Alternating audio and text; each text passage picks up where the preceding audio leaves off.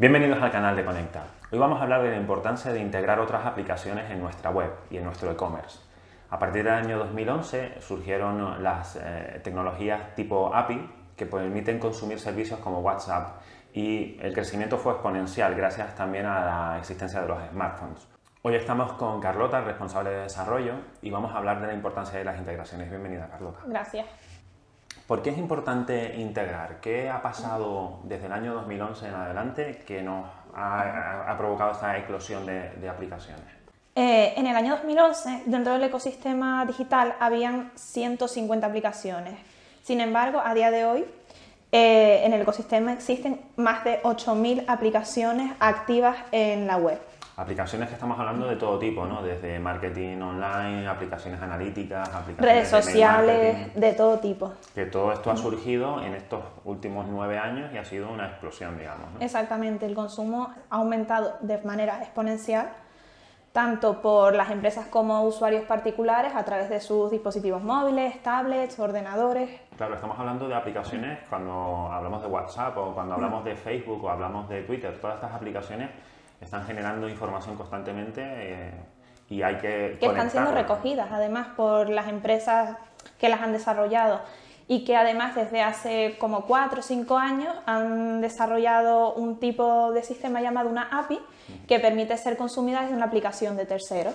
Perfecto, o sea, eh, digamos que estas aplicaciones eh, que han ido surgiendo han facilitado la integración o el consumo de sus servicios. Vamos a explicar qué es una API, por ejemplo. Una API eh, mm, proviene de las siglas Interfaz de Programación de Aplicaciones, que viene a ser que una capa de, una aplicación que les ofrece a los desarrolladores el consumo de un servicio.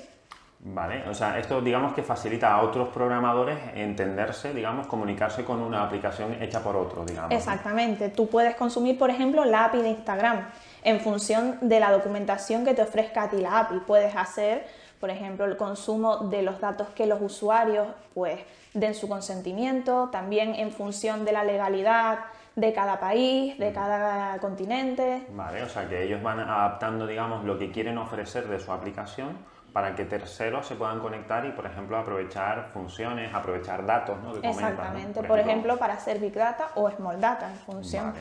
O sea, hay mm, tres tipos realmente de API, ¿no? Sí, podemos entender eh, las APIs de los sistemas operativos, que es, por ejemplo, consumir los recursos que te ofrece a ti el sistema operativo, como puede ser apagar el ordenador a través de un script si está tres horas sin ser utilizado. O sea, tú le dices a Windows, sin decírselo tú, digamos, programas un programa o, preparas un programa para que acceda a esa función del sistema operativo. Exactamente. Y tú puedes apagar el ordenador o puedes cerrar un programa en específico, lo que tú quieras que te ofrezca a ti el sistema operativo. Luego están las APIs de lenguajes de programación. ¿no? Exacto, son eh, las librerías en sí de los lenguajes de programación que te ofrecen, por ejemplo, el tratamiento de cadenas, obtener la cantidad de caracteres que tiene una cadena o llegar a ciertas posiciones en función de una condición.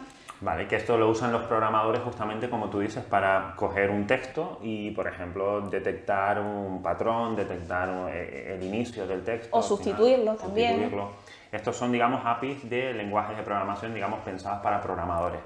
Y están los servicios web, que son estas que tú comentas que han explosionado. ¿no? Sí, exactamente. Los servicios web vienen desde hace más o menos 4 o 5 años, cuando se empezó realmente a utilizar el concepto, y se pueden dividir en dos tipos. Por lo general, se basan en sus arquitecturas. Mm, las que se desarrollaron hace ya más de 20 años mm, utilizan una estructura llamada SOAP. Y las actuales, que son las que utilizan la mayoría de aplicaciones, son las arquitecturas de tipo REST. Vale, estos son las APIs de tipo web.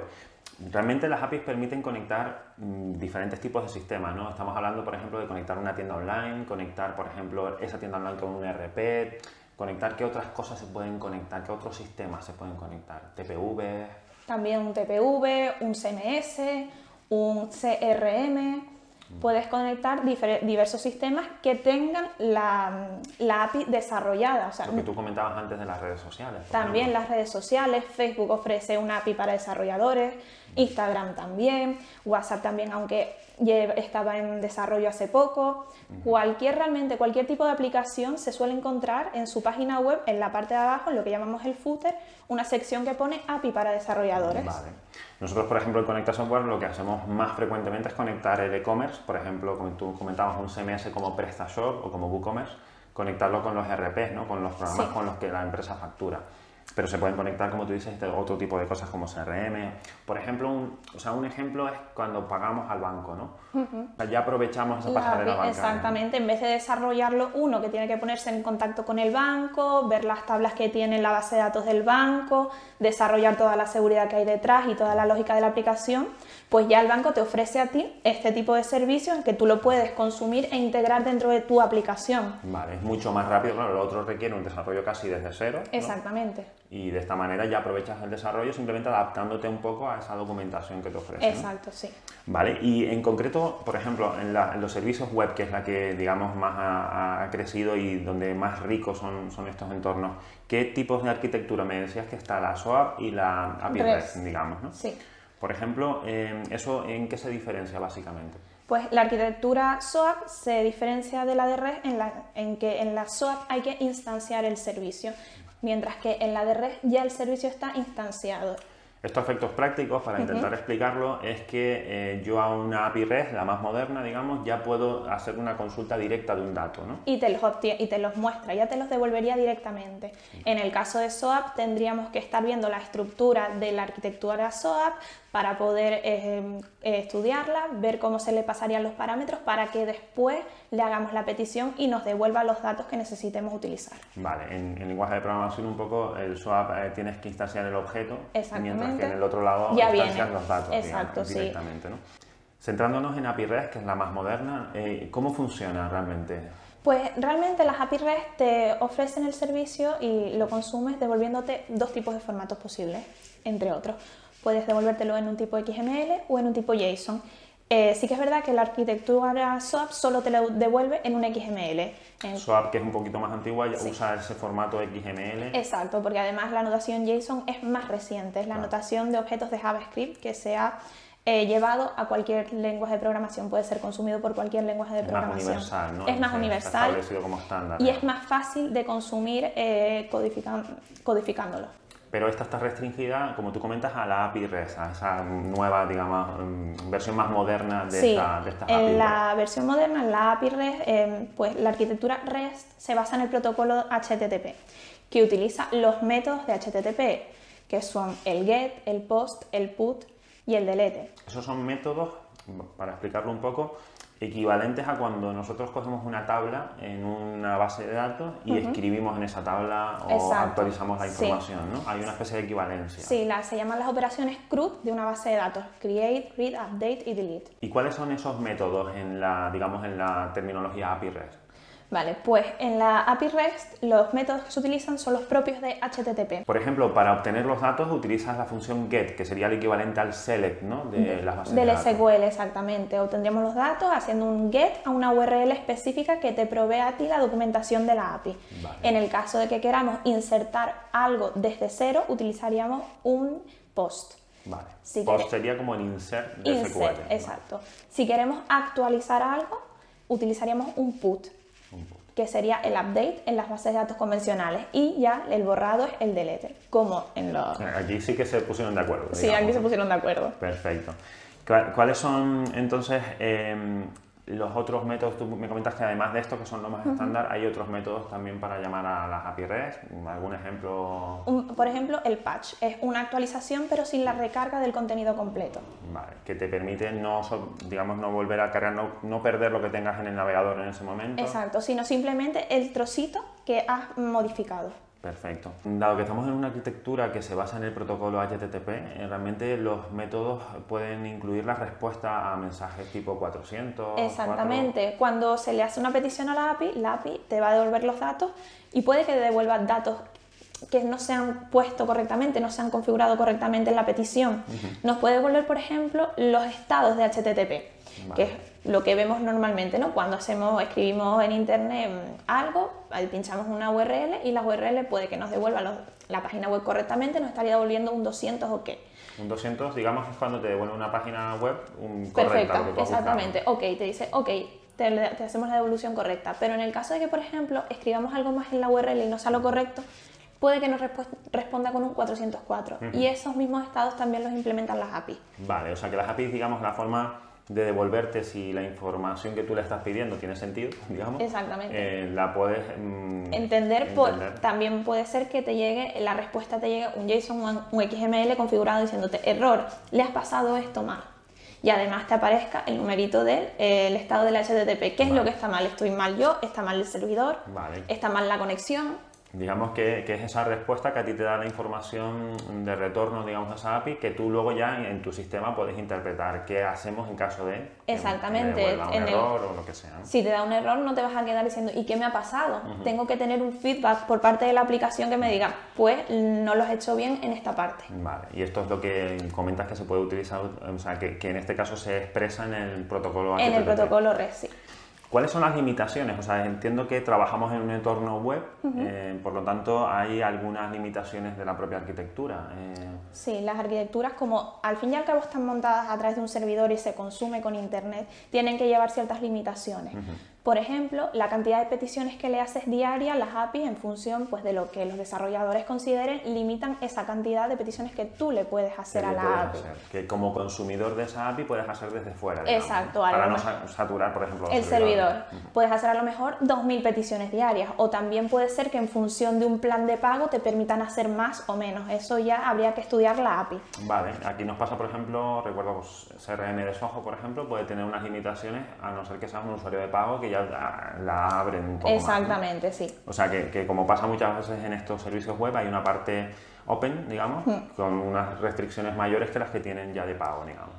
Sí. Em, también el tamaño, ¿no? El tamaño, el de, tamaño de datos, o sea, podemos tener limitaciones a nivel de petición, pero también a, a nivel de traer datos. Podemos traer mayor o menor cantidad de datos, también en función de lo que los desarrolladores hayan considerado.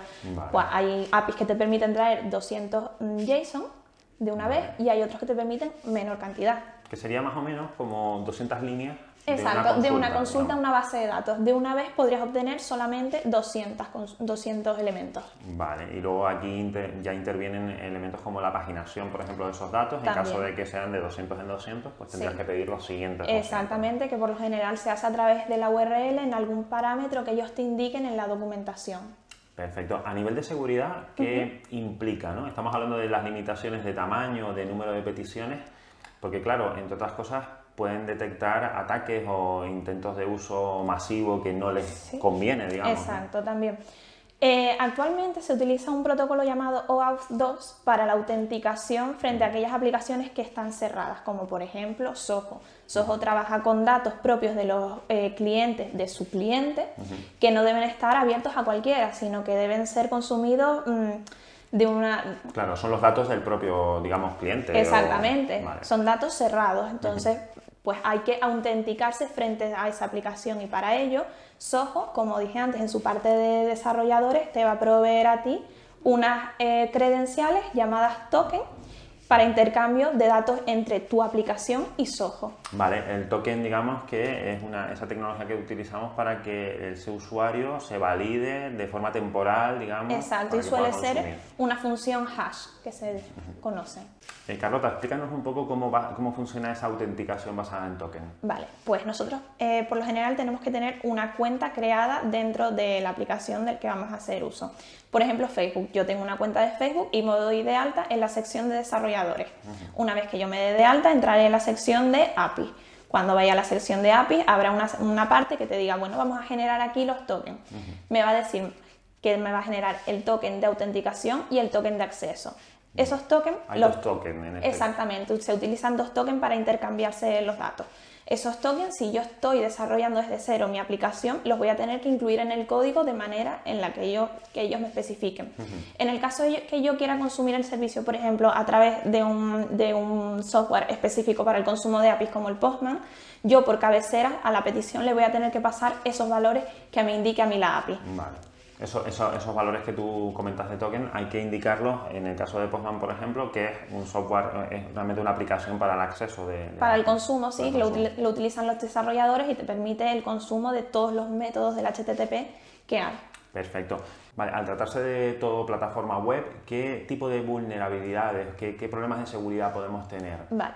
El desarrollador, cuando desarrolla una API, tiene que ser consciente de que siempre va a haber alguien que va a atacar.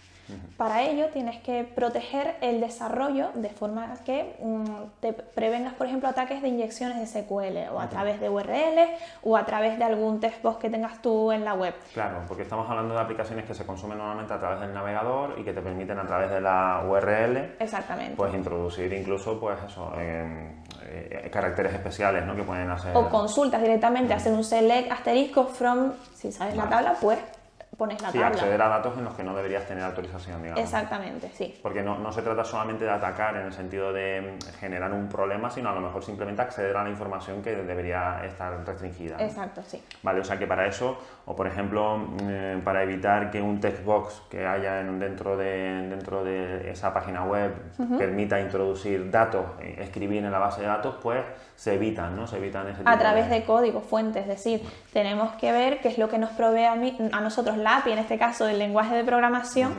para poder eh, protegernos frente a este tipo de situaciones. Hay una técnica, digamos, que se utiliza para estudiar ese tipo de... Exacto, se llama pentesting, que eh, los expertos en seguridad se, ponen a estudiar por dónde me pueden atacar a mí la aplicación y se ponen a hacer pruebas y ver qué es lo que funciona y qué es lo que hay que corregir. Perfecto. Llevándolo un poco más al terreno práctico, digamos, y relacionado con el e-commerce, eh, los CMS como PrestaShop, WordPress, Shopify, todos tienen una API eh, desarrollada. Nosotros en Conecta Software podemos a través de nuestro ETL conectar a, tanto a través de una API REST como una base de datos, que también podemos conectar un swap en el caso de que la aplicación se haya desarrollado en la arquitectura SWAP.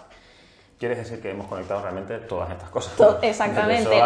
muchas veces lo hacemos directamente con, con la base de datos que también permite la escritura y, digamos, no tiene algún problema de vulnerabilidad. Lo que pasa es que sí es verdad que estás escribiendo directamente. En la base de datos ya hay que tener cuidado porque pueden haber cosas que no estén correctas y después al momento de renderizar la aplicación no se vean correctamente.